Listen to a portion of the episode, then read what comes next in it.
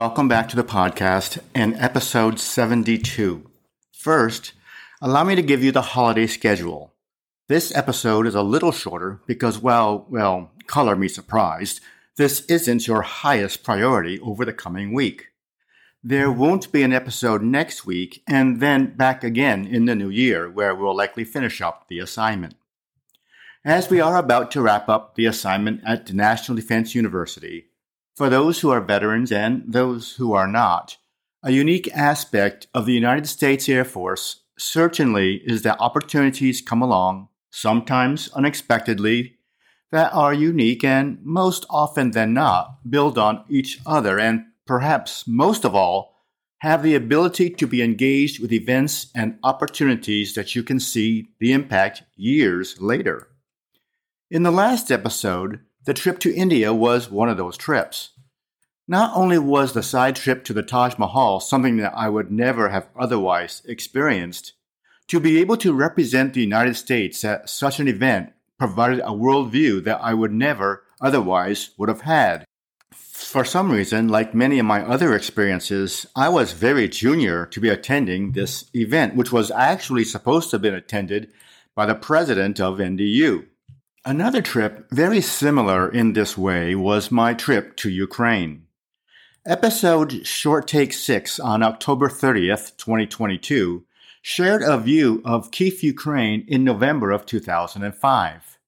If you remember having listened to that episode, you heard about my experiences in this most amazing city. Not only was it a city where East meets West after the dissolution of the Soviet Union in 1991, by 2005, you could see the pride of a relatively new nation with their own dialect of Ukrainian, as well as the impact still of Russia. On this trip, I was part of a three person delegation to help Ukraine develop a new National Defense University for their senior military leaders. The lectures were delivered through a translator, and that was a unique challenge for me because, as you already know, I talk a little fast, and I had never done this before. I mentioned last week that we had to temper and shift our recommendations depending on where we were, because most often, in fact, nearly every time, the budgets of that nations were nowhere near what the budget was for NDU. Further, more often than not, they didn't have the kinds of resources that we had either. With that in mind, we focused on organizational structure, faculty development, and a national and international curricula. We had our meals on the military base, and at that time, we paid the equivalent of just about 25 cents for lunch. As a comparison, as I recall, the exchange rate for the hryvnia and the US dollar was just over 7 to 1. And in episode Short Take 6, you'll hear stories about using both the grivna and kopecks, which is the name for the coins below a full grivna. And there are some pretty funny stories in that episode. Most likely due to the two year war, the exchange rate today is 37 grivna to a dollar. We know that wars are far reaching in a country, and in this case, it is devastating the economy as well as, of course, the nation initially and even today, when I see images on TV of Kiev, Ukraine, it makes me sad because it really truly was a very beautiful and exciting city to be in. Following that initial trip in 2005, there were at least two other exchange trips that NDU made to Ukraine in the early 2000s and in some ways shaped the military for the fight today.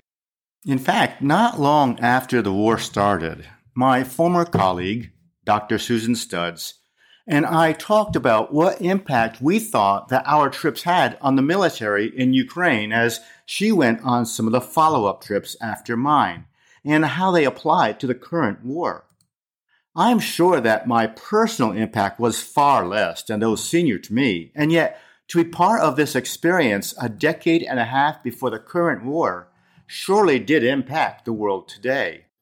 It may be being a bit older and now being retired for so many years that I often do look back at my career and I think about those one or so things that I had a part in that still shape the military today. Whether it was the change in how exercises at Red Horse were done, or how bases report financial data to the major commands, or the assistance that we made to other countries in the world of military education.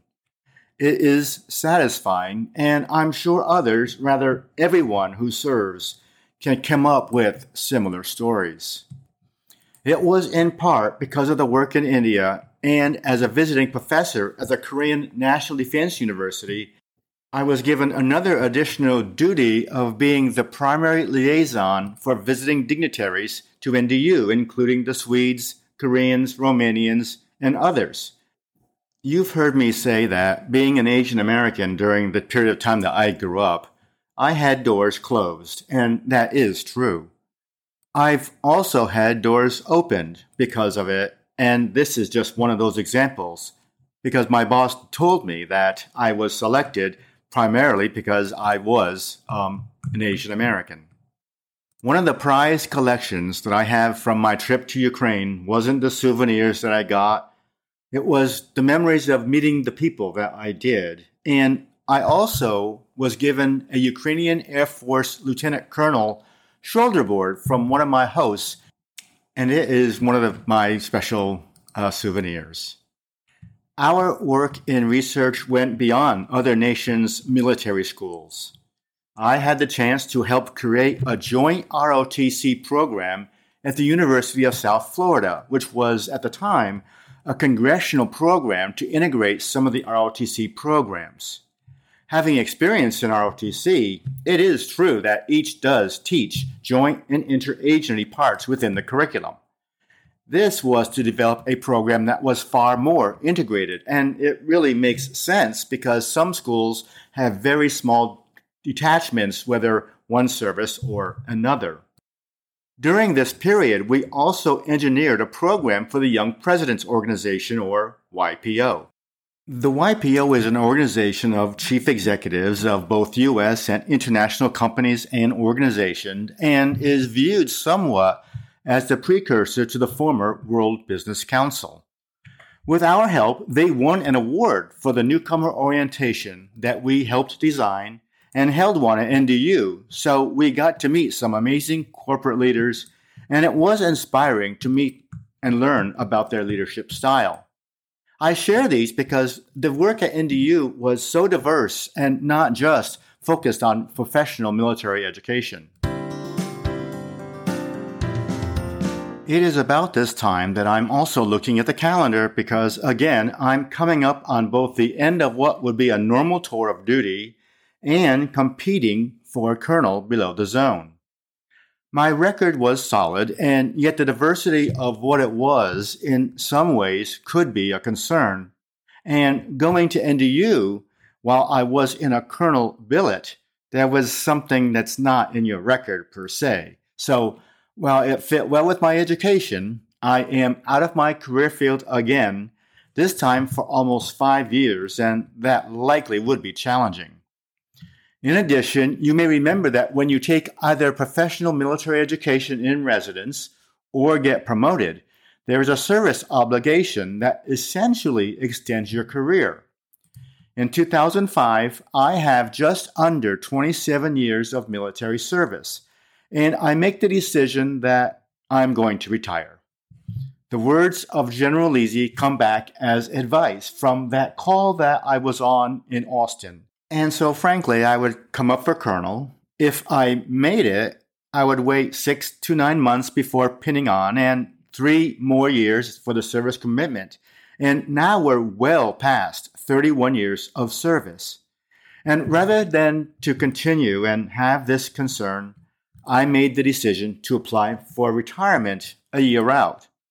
It's a part of the EVO plan that gives you time and maybe sometimes time plus without worrying about moving again, and it takes your name out of competition for the next promotion. While it's not really a reason to retire, I did think back to my time at the University of Texas and seeing those young leaders being commissioned into the Air Force. The Air Force was in very good hands. So that's what I plan to do and take the year out plus to Williger plan, which is slightly different than the Air Force's typical plan. You also can pull your retirement papers, and in fact, sometimes the Air Force asks you to do that. And again, now in my situation, if I decide to do that, the timing was important because what I would not want to do was pull my papers and then also miss the window for the promotion to colonel. So, anyway, I have to decide what's next. By now, I've been promoted to full adjunct professor at the University of Maryland University College, teaching six hours a semester. So if I thought about going back into academia, I would be able to go back in as a full professor. And that brings you to what are you going to do after retirement? What I will say is that what happens is very different from what I thought could even happen. Over the course of the last year or so, I also had my realtor look for options as the initial plan was to buy the condo when I first moved back to Virginia was really going to be an interim home. We knew early on that there was going to be a new condo being built in the heart of Clarendon, which is about a mile east going toward Washington, D.C. It's a vibrant area, and my realtor had connections with the sales agent and so that was the one that I was pretty focused on when that came about. I was introduced to her ahead of the announcement of the day and the condos would come on sale at some time soon. This was the height of the real estate boom. And the way it worked in our area was that people would queue up on the announced date that the condo would be released for sale. And if you remember the long lines that Apple had with a new iPhone, that's exactly what it was like. Then if you got that if you got in that day, you would have 15 to 30 minutes to decide if you're going to make a purchase or not. Walk away and you go to the back of the line. That was important because as a new building was being built, the price goes up for every 10% of the building or so that is sold.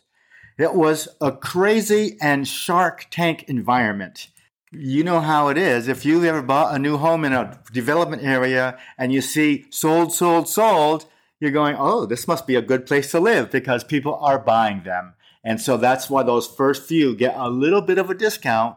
And the last ones in, well, they pay full price.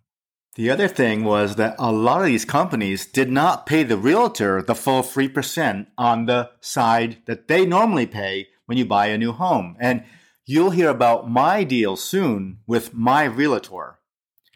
The sales agent was Gail. She said that they are going to do things differently. Instead of the queue process, they are going to make appointments. So, how would that work? She said that they will send out an announcement by email and then people will call in and make an appointment. I'm not that super tech savvy, but I did know that I could program all of my emails to go to my text messages. At the time, I didn't have a phone that had mail on it, only texts. So I'm at work and the text comes in and I call within a second. Gail answered the phone and said, I just sent out a notice. I said, Yes, I know. And I was the first in line and called my realtor for the time of the appointment. My plan is to buy a penthouse unit and there is another hitch. They don't release penthouse units for quite some time later. You had the far, you had the first option to buy a ninth floor condo, and when the penthouse pricing comes about, then you are the first ones that are allowed to move up to the penthouse level in the same floor plan that you bought at the prevailing price. So no more discount and likely a substantial plus up because it is the top of the building. Okay, I'll play the game. I put the deposit down on the ninth floor unit, picked a really nice unit because it had a balcony that goes from the master bedroom around to the living room and the second bedroom. so all the rooms had a nice large balcony, and it seemed like a great floor plan. I emphasize the word seemed like. Now that I know the price, I come up with another plan to pay for it. Condos have appreciated a fair amount since I bought my current one, and yet I didn't want to have a mortgage because I now decided to retire and I didn't know what the future would hold. So I decided to explore buying pre construction condos and selling them on delivery. In concert with my real estate agent, I made a deal with her. I would use her exclusively to buy the condos, whether I found them on my own or not. I just call her and have her meet me at closing. Since I was doing a lot of the work, I made this deal. Instead of paying her the 3% on the on the uh, buying side, I would pay her 2% and get a $1,000 rebate and sign up for United Miles. She agreed. I did most of the research and basically would call her for the appointment time. Remember, everything is negotiable. My condo was scheduled to be completed in 18 months, so I had plenty of time and learned that I would actually have more time. The first one went well. I paid a small deposit for a pre construction condo, and when it got close to closing on it, I would advertise it with the hope to close on the day after I closed. I had a certain number in my head of, I want, of what I needed to make on these sales, and the market was so hot that they would sell very quickly. A real plus, of course, is that if you sell it right at the time that you close on your transaction, then you don't have a payment because on a new loan, you normally have 60 days before the payment is due. So the closing that I would have and the closing for selling it often would overlap. And I'm sure title companies were trying to figure out who really owns the condo. So the first one goes so well that I did it again and again, several more times. In the next episode, I'll share how all of this plays out because, well, I'm sure you may have guessed that the condo that I was buying as my permanent home would have complications. About the same time that I'm doing research in the condo market in the DC area and buying and selling condos, my colleague also wanted to buy his first home. I put him in touch with my realtor and we got him into his first home at a price that was pretty good because he was on the early side of sales. But that was the real plus with my agent. She knew a lot of people and could always kind of get us in, even though others couldn't. There was one time that we were having a cocktail in a bar talking about some business, and someone walked in that she knew, and we made an appointment for a condo that was closed to everybody else that day. I also put her in touch with another colleague who was selling and buying a new home. He had everything all picked out and wanted to use a realtor just to make the process easier than doing it on his own. So this gave my realtor more than a million dollar sale on each side. And oh, they didn't get the special deal that I negotiated for myself. So there was a time that my realtor calls me and says, you know, I think we need to renegotiate our deal. And I said, okay, I'll just find someone else who will do it. By chance, it was just after we had closed on a contract that I did all the work and just called her and told her where to meet to make her money. It was less than five minutes. And she called me back and said, Oh, I'm sorry. I, I, I, I misspoke. Let's continue working together. I needed her because she had the contacts to get in on the early side of these condos.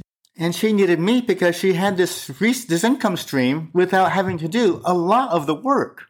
As you can see, a lot is going on. I'm still working full stream at NDU, traveling with outreach programs, teaching at UMUC, and now kind of in the real estate game. Something else was added to my plate at the time.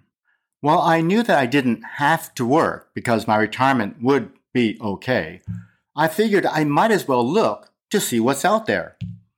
President Bush included a law during his tenure that every federal agency had to have a chief learning officer that reported to the head of the department, meaning that the position had to be a senior executive service employee. When I learned about the change in the law, which was coinciding almost exactly with the time that I would be retiring, it seemed like a really good fit with my experience as the education and training manager for services at the Air Force level, my time at UT Austin, and my current assignment as a senior executive on the administrative side. I figured I would be well qualified for these types of jobs, and so I might as well look to see what's out there. With that, let's close out the year with the tidbits to bring you back after the holidays. What happens with my retirement plans? Did my condo actually really get built? And did you find anything worth exploring in a post retirement world? Each of these comes with a story, most challenging and most with roadblocks and rainbows. During this time, there is also a little purple rain, and in some ways, it comes at just the right time. And that may sound odd it's true.